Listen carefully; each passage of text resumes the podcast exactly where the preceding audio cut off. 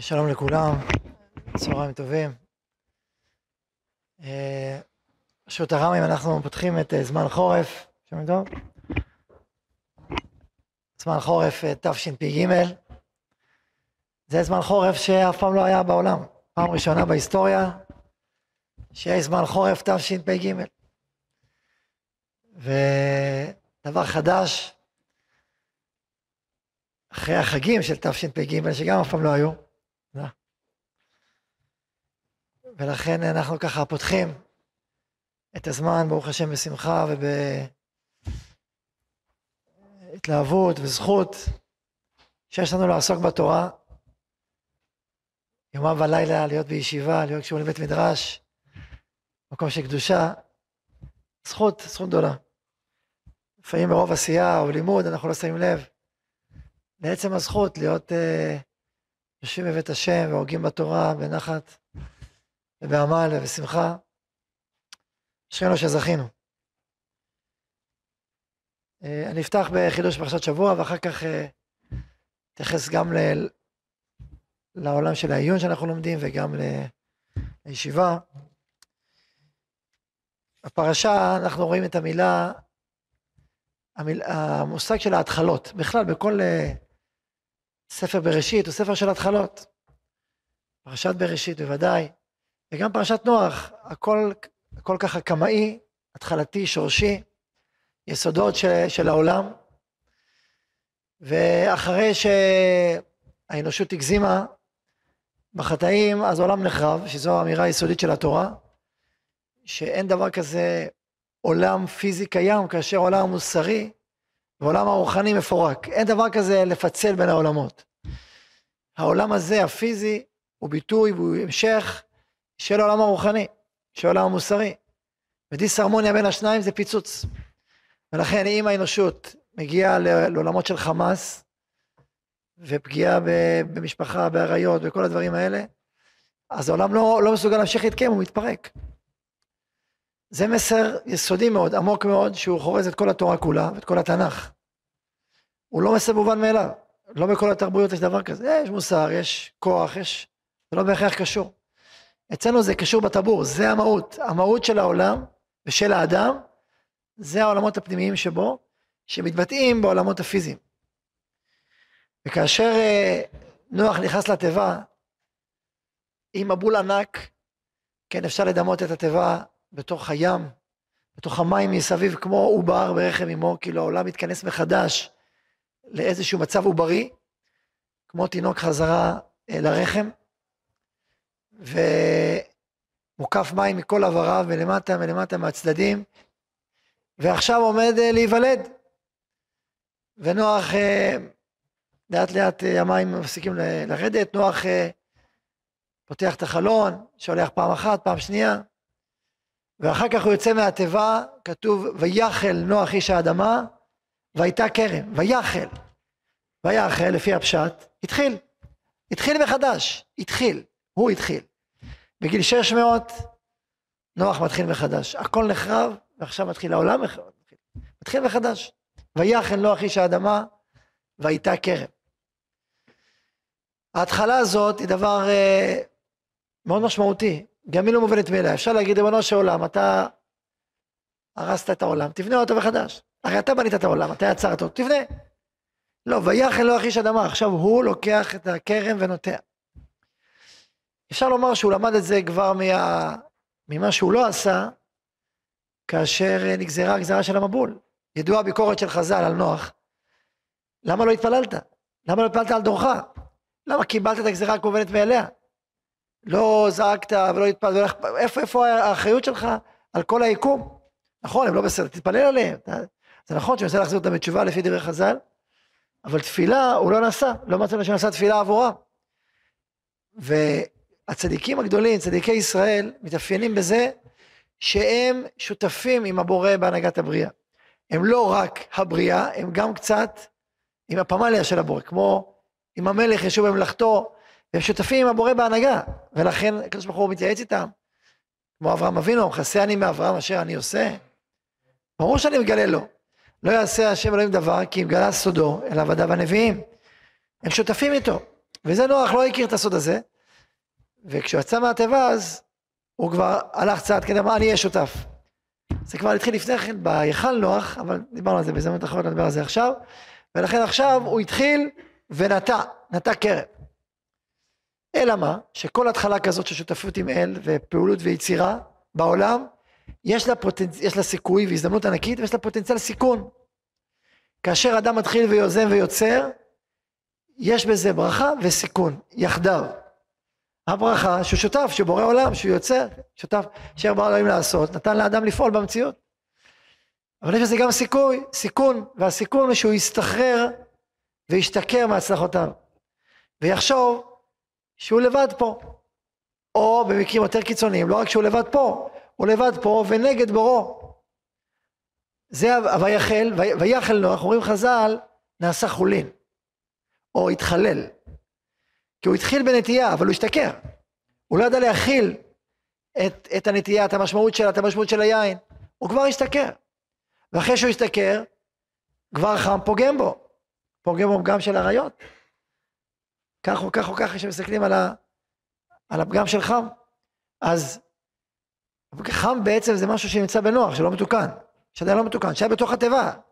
בתוך התיבה, אחרי שהכל נחרב עדיין, גם יצר רע נמצא בתוך התיבה, גם חם נמצא, גם העורב נמצא. זה מה שצריך לתיקון, זה קיים. ולכן נוח נוטע כרם, הוא בא לתקן את העולם מחדש, אבל הפגם של חם, זה מתחיל בשכרות של נוח ועובר לפגם של חם, שמתעורר בו. ולכן ההתחלה הפכה להיות חולין, התחללה. כי ההתחלה יכולה להיות מלאת ברכה, ויכולה להיות מלאת חולין. זה תלוי בשאלה כמה שותפות יש פה. וכמה קשר עם הבורא יש פה בהתחלות האלה. עכשיו אם אתה יוזם, אתה יכול להגיד לו, זה אוקיי, אני בעל הבית, ולא לא רק בעל הבית, אני גם מורד. ולכן מה שהיה אצל נוח, סוג של חולין בנטייה, הגוון הזה, והשכרות, ואחרי זה הפגם של חם, התעצם אחר כך בזרע חם, בנמרוד, נכד חם, שכתוב, הוא החל להיות גיבור בארץ. החל, הוא התחיל. המלך הראשון שמוזכר בכל התנ"ך זה נמרוד. ותהי ראשית ממלכתו, ראשית ממלכתו, תרתי מטרי, הוא המלך הראשון, ראשית המלכים. זה נמרוד, ראשית ממלכתו בבל. וערך והכד וקלנה. אז נמרוד, הוא החל להיות גיבור הארץ, המלך הראשון, והנה המלך הראשון, מה קורה למלך הראשון? מורד. החל. הוא, הנה ההתחלה של נמרוד גם כן, אבל שהשנה נפלה לחולין עוד יותר חמורים, עוד יותר קיצוניים מהחולין של נוח ושל חם. זה כבר מרד, נמרוד. ואם הוא מרד כמלך, אחר כך הוא מור... זה מקצין עוד יותר בדור הפלגה. מה קרה בדור הפלגה? דור הפלגה זה היה עוד יותר קיצוני, וכולם מרדו. הבה נעשה לנו מגדל, מה כתוב שם? וזה החילם לעשות. ועתה לא ייבצר מהם כל אשר יזמו לעשות. הפעם הראשונה שמופיעה המילה יוזמה, זה נראה מילה מודרנית. לפעמים אני עושה חידון לילדים, איפה המילה יוזמה מופיעה? פעם ראשונה. יוזמה. פה, יזם. יזם, יזמות, יוזמה. נראה מילה מודרנית, אבל היא כתובה אצלנו בפרשה, ואתה לא ייבצר מהם כל אשר יזמו לעשות. אדם ויוזם, יוצר, וזה החילם לעשות. רואים חז"ל אכילם, לשון מרד. אכילם זה חולין. כן, כי זה הנפילה של ההתחלות. הם בונים מגדל, הם נופלים.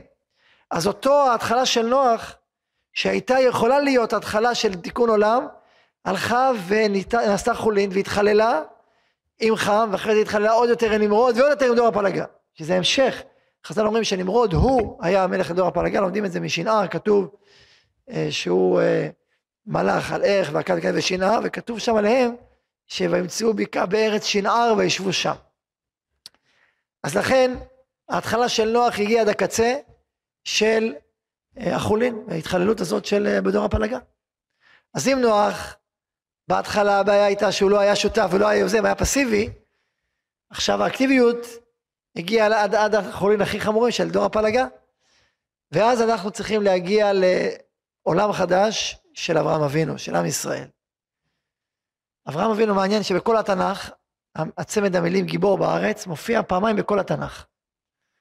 פעם אחת אצלנו ביחס לנמרוד, ועוד פעם כזאת בדברי הימים ביחס לנמרוד. פעם שנייה בכל התנ"ך איפה? בספר תהילים, מזמור קי"ב, דוד מור, אשרי ישרת השם אצלנו חפץ מאוד, גיבור בארץ יהיה זרעו, דור ישרים יבורך, זרח בחושר אור לישרים. על מי דורשים חז"ל את המזמור הזה? על אברהם אבינו, את כל המזמור. גיבור בארץ יהיה זרעו, מדובר על אברהם. האלשיך מסביר שגיבור בארץ יהיה זרעו זה גם אברהם, זה גם אברהם וגם, וגם בנו. כלומר, חז"ל דורשים את זה על יצחק, שהוא זרע אברהם, אבל בעצם זה גם אברהם וגם זרעו. זאת אומרת, אברהם אבינו עומד מול נמרוד, הוא הזה לעומת זה של נמרוד. נמרוד מורד, ואברהם מאמין. עכשיו, גם אברהם מורד. מורד במי? בנמרוד. אתה לא יכול להאמין ולכפור, דיברנו על זה פעם, שהאמונה והכפירה שתי צדדים של אותה מטבע. אתה מאמין ב... באלוקים וכופר בעבודה זרה. מי שכופר בעבודה זרה נקרא יהודי. אתה צריך לי לכפור. עם ישראל מומחה בכפירה כמו שהוא מומחה באמונה. אז כשבאו האסלאם, מי כפר? עם ישראל, מראה, מה פתאום שום פנים, באו הנצרות, מה פתאום שום פנים ואופן. בעבודה זרה, מורד בעבודה זרה נקרא יהודי. אברהם אבינו, ראש למורדים. מה, כולכם טועים? הוא אומר לכולם, כולכם טועים. כולכם, כמו שהרמב"ם מתאר את אברהם אבינו, הוא אמר, כל, כל שאתכם טעות, זה כוח של מרד אדיר. אז אברהם אבינו זה לעומת זה של נמרוד, מרד ונמרוד, והיה מוכן למסור את הנפש. אור כסדים. אז אנחנו רואים את זה גם דרך המילים של הנביאים, של רוח הקודש, של גיבור בארץ, גיבור בארץ, שני גיבורים בארץ, אחד עומד נמרוד ואחד עומד אברהם משני צידי התנ"ך, כאשר אה, נמרוד הוא גיבור בארץ ומתחלל, הוא החל להיות גיבור בארץ ומחלל את הגבורה, מחלל את המלכות, ואברהם אבינו ראש האומה הישראלית, פותח מחדש את האומה. והוא בונה את המלכים המתוקנים, ומלכים ממך יצאו, אומר, אומר, אומר הקדוש ברוך הוא לאברהם. אברהם מתחיל גם כן התחלה, אבל התחלה, גיבור בארץ יהיה זרעו דור ישרים מבורך, זרח בחושך אור לישרים. תיקון עולם של אברהם אבינו, ומה שנוח לא הצליח לעשות עם שתי הקצוות שלו, עם הקצה של הפסיביות דור המבול, עם הקצה של האקטיביות עד דור הפלגה, שני הקצוות, עושה אברהם בדרך יצירת עם ודרך השם, השם אמר, מכסה אני ומה אשר אני עושה, ואברהם היו ילד גוי גדול ועצום הרב, וילכו בו וילכו בו, ואחרי זה למען יצווה את בניו ותו אחריו, ושמרו דרך השם לעשות צדקה ומשפט, הם מכירים את דרך השם, ולכן עם ישראל יכול להיות יחד עם הבורא במלאכתו, תיקון העולם. הם, הם, הם אקטיביים, עם ישראל אקטיבי, אבל לא נופל לחילול הזה, לחולין האלה. למה לא נופל? כי התכונה היסודית שנצרכת בשביל זה, זה תכונת הענווה. אברהם אבינו מצד אחד מתפלל לקדוש ברוך הוא, הוא בא לשנות את סדום ולשנות את ההנהגה והשופט כל הזה משפט. מצד שני אומר, הנה נאו אל תדבר ואנוכי עפר ואפר. עפר ואפר. אז מצד אחד כל התוקף והעוז והעמידה והמתווכח עם הקדוש ברוך הוא עושה פלילות עם קונו, השופט כל הארץ עושה משפט, איזה משפטים, וואו. ומצד שני אנוכי עפר ואפר, הוא באמת מתכוון שעפר ואפר. שני הצדדים האלה מאפשרים את השותפות עם הבורא. כי אם אתה רק היוזם ורק הפועל ורק המתחיל, אתה יכול בקלות ליפול להיות נמרון. להגיד בהתחלה אני מתנתק ואחרי זה מורד. איך הכתוב אומר, דימית היות אהיה כמוך, הוכיחה והכרח לעיניך, גם כתוב בתהילים, אתה חושב שאני כמוך? אם אתה לא מכיר את המרחק האינסופי מן הבורא לבורא, ואיך אתה שותף איתו בכלל? מה אתה חושב? אבל מצד שני, במרחק האינסופי, אז אני לא שותף, אני לא כלום, הוא רוצה אותנו שותפים. אז לכן צריך את שני הצדדים, אנוכי עפר ואפר מצד אחד. מצד שני, השותפות עם הבורא במלאכתו, זה, זה, זה שתי הכתבים שמלווים את עם ישראל ואת צדיקי ישראל בכל הדורות, וזה דרך השם. זה התחלות שמתקדשות, כמו הבחינה של הכלה, שאתה מפריש ראשית מהכלה, כל הרשיות שלנו, שאתה מצד אחד, אתה פועל, ומצד שני אתה אומר, ראשית קודש להשם, אתה לא נותן להתחלה להתחלל ולהפך להיות חולין, בהתחלה חולין, במובן של ניתוק, ואחרי זה חילול, הקודש במובן של מרד, כמו נמרוד, כמו דור הפלגה, אלא הפוך, במקום חילול, אתה מקדש את הראשית, ואז זה הופך להיות שותף ממש עם הבורא בכל נקודת ההתחלה. לא סתם חם פגע בנוח במקום שמביא את הראשית, בנקודת הראשית, בנקודה שיוצרת רשיות, שם, הייתה, שם היה פגם, שאחר כך התגלגל עד דור הפלגה. אם כן, אז זה התפקיד שלנו, העם היהודי, להיות שותפים אל. ועכשיו, הרשמים של האורות האלה של החגים, אנחנו באים איתם בזמן חורף, בהתמדה, בלימוד, מתחילים פרק קירה. אני אומר, אדם בדורנו שמתחיל ללמוד פרק קירה, יכול לשאול את השאלה הבאה, קירה, מתחיל למילה הראשונה, קירה. קירה, מה לי ולקירה? קירה, מי ראשון ראה קירה פעם אחרונה? אולי שהוא עשה איזה טיול באיזה מקום, לא יודע מה. אולי ואולי. אולי באיזה טיול ארכיאולוגי, ראה איזה קירה.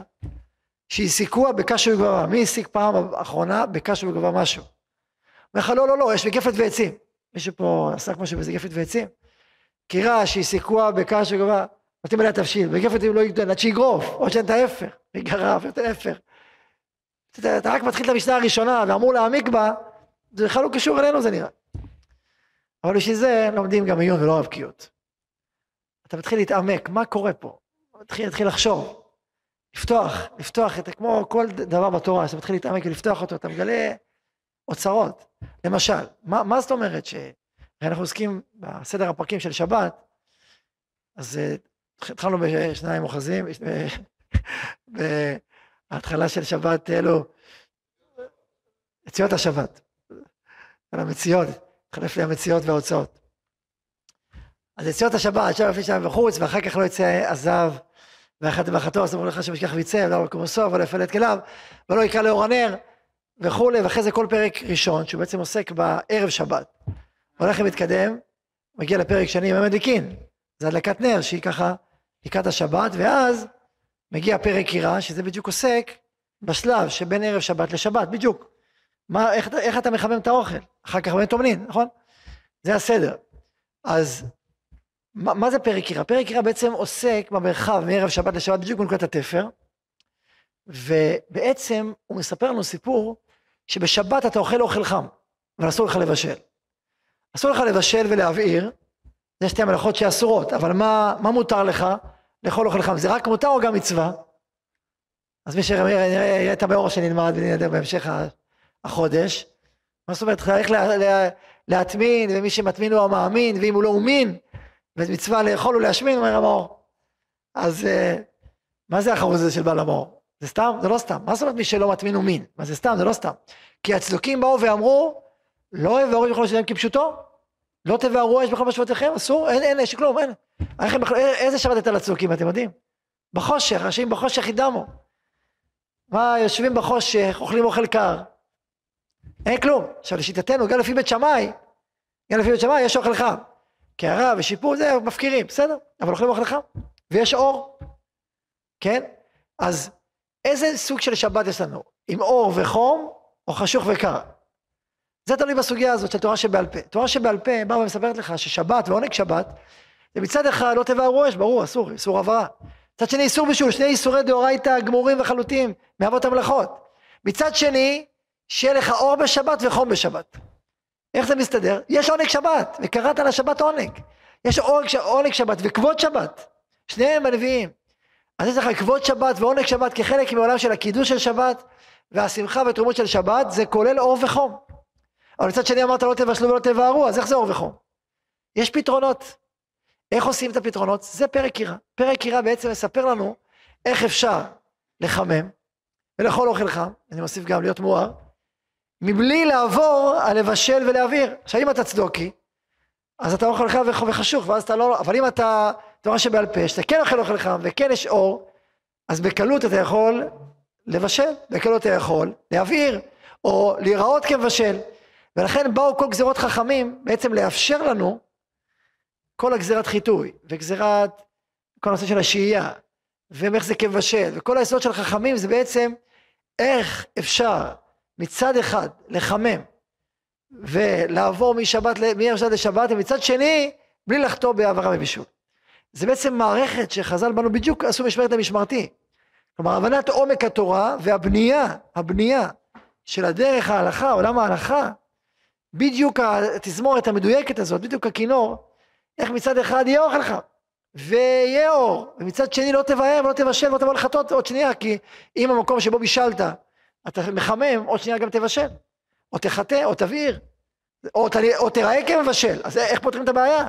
אם תראה כמבשל, יגידו שמותר לבשל, ואם אתה תשכח וזה יהיה מותר, אז תבוא, תשכח בכוונה.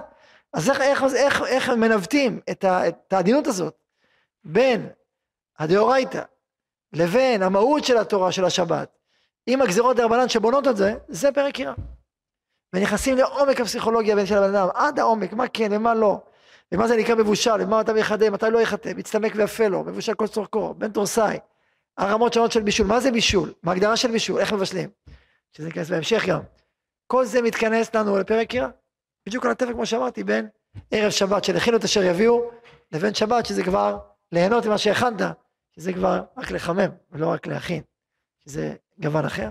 זה ככה במשפט, שני משפטים, עולם של, הב... של השבת, המלאכות שבת, שנכנסים אליו העומק, שבישול והעברה, שנכנסים עכשיו, עם כל גזרות חכמים, בהקשר של הערב שבת שאנחנו עוסקים בו בעצם בזמן חורף, ונתחיל חודש, חודש הראשון זה בעצם אה, קירה ובישול.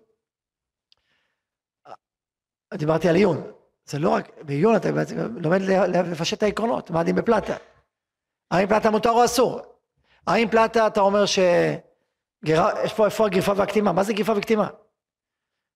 אז אומרים לך שעצם זה שאתה לא יכול להגביר את החום, אז, אה, אז אין לך חשש חיטוי. מה החיטוי בדיוק? איך תגביר את החום? אז אין לך חשש חיטוי. אז זה נקרא גרוף, לא? לכאורה, מה זה גרוף? גרוף שאין לך, לך במה לחטות. כתום זה תזכורת, זה להזכיר לך שאתה לא רוצה לחטות, שאסור לחטות. אבל גרוף זה אין לך במה. אז פלטה לכאורה זה דבר גרוף כשלעצמו, בעצם טבעו.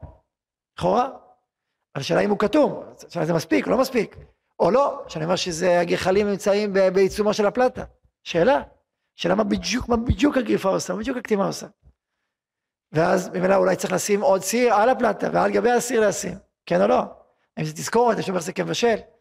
אז בעיון אתה לומד לבודד את האלמנטים, מה זה קירה, ומה זה גריפה, ומה זה קטימה. מחלוקת חיים לחכמים, להסביר. ואז אתה בא לדורך, מסתכל על פלטה, מסתכל על uh, משטח של גז, מסתכל על, גז כשלעצמו, הנה גז, לא, למה זה בכלל פלטה? שים גז. הרי זה אש קבועה, אז מה הבעיה? אם כל החשש חיטוי בגלל שהגחלים הולכות ועוממות, הולכות ונכבות, גז שזה עומד במקומו, מה הבעיה? אין שום בעיה, אז אולי גם זה נקרא כמו גרוף. לא, גז אתה יכול להגביר. רגע, השאלה היא מה אני יכול להגביר או בגלל שזה הולך ועומם? מה, מה, מה, מה האמת? זה בגלל שזה הולך ועומם או שזה מגביר? עכשיו, הדיון העמוק בהבחנה העדינה הזאת, זה משליך על השאלה של גז, שלנו, כן או לא. אז בעיון, זה, שהנוס, זה שהדוגמאות והגזרות הם עולמות של קירה וגחלים, כשאתה מדבר על הדור שלנו, אתה מבודד את העקרונות ולומד אותם לעומקם, אתה יודע, להשליך את זה לדור שלנו, וזה שמחה מהתורה שבכל דור ודור, לכן בעיון זה הופך להיות מאוד מאוד רלוונטי, ומאוד מאוד קיומי ויומיומי. אז מה לחקירה? יש לך דברים אחרים עם אותם עקרונות, עם אותם יסודות. רק בשביל לדייק צריך ממש לחדד את העיקרון על השפיץ, על הנקודה, ואז רואה את כל ההשלכות בדור שלנו. לכן עולם העיון, הוא פותח אותך ממש לעשות חיבור ישיר בין הגמרא והמשנה לבין היום יום שלנו. זה, זה החיבור הזה שקורה דרך עולם העיון. ואחריו עולם ההלכה, ואני הוספתי מקודם טיפה אגדה והבנה כללית יותר של המשמעות של אה, פרק קירה. קצת, התחלת המשמעות. אה, הייתי רוצה עוד ככה בדקות האחרונות, נגעת בשתי נקודות, קודם כל, אה, בדיוק יוצא בתמיד שיחות הפתיחה, ההילולה של הרב עובדיה, זכר צדיק לברכה, ש... גדולי הדור הקודם, היה... אה, הקים עולה של תורה, בנה דור של תורה בספריו, מאמריו. אני רוצה לספר שתי דברים קצרים עליו. קודם כל ספגנו מתורתו, כולנו. למדנו מתורתו המון, למדנו ולומדים. מתורתו מעיין עצום של תורה, הכרכים של יביע עומר. אתה רואה, לוקח כל נושא, אפרופו דיברנו על פלטה, יש לו שם כמה וכמה דפים על פלטה, השעות של הדור שלנו, איך כל הדורות נכנסים בתוך התשובות שלו, כל תשובה זה כמו אנציקלופדיה קטנה על התשובה. חשיבה אנציקלופדית, בכל הדורות, כולל כל ספרי האחרונים והדיונים, והוא דן והולך מזווית לזווית, מזווית לזווית.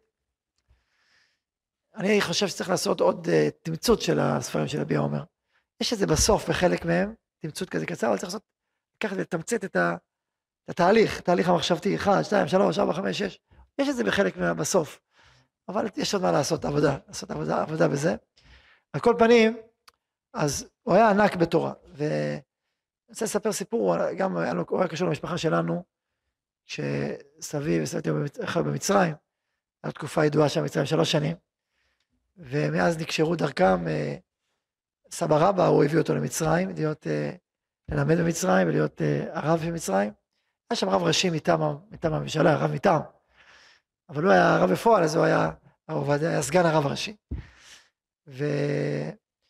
והוא הקים שם, בנה שם עולם של תורה. לפניו הרב האמיתי היה הרב אהרון בן שמעון, חכמי מצרים, והספר נהר מצרים וכולי.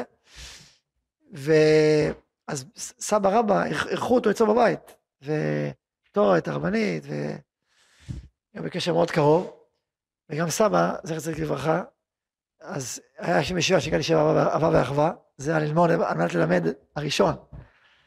אה, הראשון הכוונה היא המשפחה שלנו, והיו שם כמו ישיבה כזאת, שמאות תלמידים למדו שם, כל יום, כל יום, על ישיבת אחרי צהריים, מארבע, שהם סיימו את העבודה ואת הלימודים בבית הספר, עד 11, מאות תלמידים בכיתות שונות, מהצעירים עד המבוגרים, שלמדו גמרא ותוספות, והוא הכיתה של המבוגרים שלימד את הגמרא והתוספות, ולמדו שם שנים, שלוש שנים היה שם. ולקראת אה, סוף ה... יש הרבה סיפורים, אספר סיפור אחד, שלקראת סוף ה... סוף... אחרי סוף השלוש שנים, היו בעיות כשרות אה, חמורות שהיו בבתי החולים היהודי ומאוד דברים נוספים. הרב עובדיה נאבק על זה באופן מאוד תקיף, וחלק מאנשי הקהילה לא הסכימו והתנגדו, והיה מאבק גדול עד שהרב עובדיה התפטר. וסבא, זכר צדיק לברכה, אה, הוא, הוא היה חלק מהוועד, ו... ואז הוא אמר, זה סבא מספר לנו תמיד, מספר לנו בהתרגשות גדולה, הוא אומר, אמרתי לרב עובדיה, אנחנו נעשה ישיבה שלא מן המניין זה נקרא, ישיבה מיוחדת כדי לא להסכים לפיטורין שלך ולעשות שינוי, ו... אמר, טוב, תעשו. הלכו, כינסו את הוועד, ודיברו, ואמרו, איזה טעות, איך יכול להיות, צריך לעשות את השינוי, ולא הצליחו, הרוב גבר עליהם. סיפר סבא, עליו השלום, באנו לרב עובדיה בפנים נפולות, אמרנו לרב, לא הצלחנו. ניסינו, השתדלנו ולא הצלחנו. ואז אומר סבא בהתרגשות גדולה, אז אחרי, חמישים שנה אחרי זה, הוא מספר את זה בכל מילה, ואז הרב עובדיה אמר לנו, לא נכון, הצלחתם. אמרנו, מה הצלחנו? לא הצלחנו. אומר, לא, הצלחתם. מה הרב מתכוון? אמר, זה עצם זה שהשתדלתם וניסיתם, עשיתם ככל יכולתכם, זה נקרא להצליח. להצליח זה לא רק תוצאה. ההתאמצות שלכם האמיתית מקרב לב, זה ההצלחה. כך אמר עובדיה לסבא, תחזיק לברכה וסבא, חמישים שנה אחרי, היה מספר איזה בהתרגשות עמוקה, הצלחתם. תוך הבנה שכאשר אדם עושה מה שהוא יכול לעשות, אז הוא עשה את שלו, זהו. אז תוצאה תוצאה, אבל מה, מה, מה, מה, מה שאתה עשית, עשית. זה יסוד גדול שלמדנו מסבא, מהרב עובדיה. יסוד שני, שסבא היה מספר שנים גם, ש... שכאשר uh, הרב עובדיה לימד אותם יום יום, היה מאוד, מאוד מסור. ופעם אחת סבא, הרב עובדיה היה חולה. אז טוב, כשהרב חולה, אז אין שיעור, נכון? לא, הרב עובדיה אמר, תבוא אליי הביתה. מספר סבא, אני לא אומר לתלמידים אליו הביתה, הוא שוכב על המיטה ככה בקושי זה, חולה, הוא אומר להם, אין דבר כזה לבטל את השיעור, אתן לכם שיעור. הוא אומר, ממיטתו, הוא התאמץ מאוד, נתן להם שיעור שעה, ויצא, ואז סיימו את השיעור. ואז סבא אומר, הוא אומר לנו, חמישי, אומר, ראיתי מה זאת אהבת תורה. מה זה אכפת לי בתורה? אדם שנותן שיעור בכל כוחו, שיעור חולה שלו, והוא נותן את השיעור, איזה, איזה אהבת תורה? אומר, עד, עד חמישה שנה אחרי אהבת התורה, שבערה בלב הרב עובדיה, במסירות נפש שלו לתורה, התמדה האגדית שלו, יום ולילה בלימוד תורה בלי סוף. זה אדם לא גודל ממעשה ניסים. זה נכון שהוא, היה לו זיכרון מדהים ואישית מיוחדת, אבל היה לו התמדה עצומה, התמדה עצומה.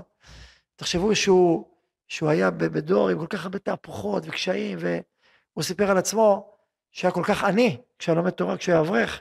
כשהוא רצה, הוא אומר, פעם אחת באתי להכניס אורחים את רבותיי. באו לביתי, הדל, ולא היה לי כפית ומזלג להביא להם. בושתי, אומר, בושתי מרבותיי, שלא היה לי צלחת להביא לשים להם על השולחן. צלחת! לא, ידעתי מה אני, ואיך אני אכבד אותם. איזה עניות, איזה עניות, איזה מסירות הייתה. כל העוסק בתורה מאונס וכמה מעושר. אנחנו היום רואים את התמונות של העושר, ואנחנו לא רואים את התמונות של העוני. והיה תמונות של עוני עצום, במסירות נפש, אבירה אומר, הוא, הוא אומר שהייתי קונה ספר, לא היה לי כסף, אבל הייתי מפריש, והייתי אומר, מחביא את הספר, מגיע הביתה כדי שאשתי לא תראה את הספר, איך קניתי את הספר, אין לו אוכל לאכול. הייתי מחביא את הספר מבני ביתי, מגניב אותו לספרייה, עכשיו, ברוב שעה הוא לא יכול, לא, לא, מצד שני הוא היה חייב את הספר, אז הוא, תחשבו איזה מסירות נפש על התורה, וככה גדלים אנשים גדולים, אין פה, אין, אין, זה לא מעשה ניסים. מצד שני, אם אדם מתמסר, אז הוא מתמסר, אז הוא זוכה לברכת השם. זאת אומרת, אז יהי רצון שגם אנחנו נזכור את, ה, את הכוח הזה של גדולי ישראל, ואת ההתמדה האדירה שלהם, ואת ההתמסרות שלהם העצומה לתורה, יראת שמיים שלהם. אני נכתוב בעוד סיפור, שכאשר היה אה, חנוכת אה, בית מדרש אהבה ואחווה בקריית יובל, שמעתי הקלטה, זו הקלטה היחידה, מה ששומעים את הסבא רבא, אה, אולי, אולי שני הקלטות. אז שומעים את הרב עובדיה מדבר בחנוכת בית המדרש, אהבה ואחווה, את סבא רבא שם גם כן, ואז הוא אומר להם שם ככה, הזמינו אותי לבוא לבית המדרש אהבה ואחווה לתת. ואני מכיר את חכם אהרון צ'ווקה עוד ממצרים, ואני אומר לכם, כל, ואת רבי דוד הסבא, הם עושים כל מעשיהם לשם שמיים בלבד. ולכן מצווה לבוא, בטח שאני אבוא, לא אבוא, ודאי שאני אבוא, אני אבוא ויבוא עוד פעם ועוד פעם, כי אתם עושים לשם שמיים. ככה אמר עובדיה, בבית השעבה ואחווה עוד, פה בארץ ישראל, בקריית יובל, שזה היה המשך מה שהיה שם, שהכל היה בהתנדבות, הכל היה בהתנדבות, הם היו עובדים לפרנסתם. כל בית המדרש הזה, כולו בהתנדבות מלאה. אז הוא אמר, מתוך אהבת תורה, שאתם כל כך לשם שמיים, אני פה איתכם. זה כך, כך אמר עובדיה גם כן יסוד והכוונה התורה לשם שמיים, שזה מהיסודות של בית המדרש שלנו, מאבא ומורי שיחיה, אומר סבא, סבא רבא זה, זה יסודות בהקמת התורה בישראל, אז גם זה אני אומר, הרב עובדיה גם כן הדגיש את הנקודה הזאת, כשהוא בא שם לבית המדרש. אז יהי רצון שאת כל היסודות האלה נזכור, שגם מאמץ זה הצלחה, שצריך להתמיד בתורה יומם ולילה, ושלפעול לשם שמיים. אז יהיה רצון שזמן החורף הזה שלנו יהיה מלא בשלושת העמודים האלה, וכדי שהם תהיה עלינו ועליכם.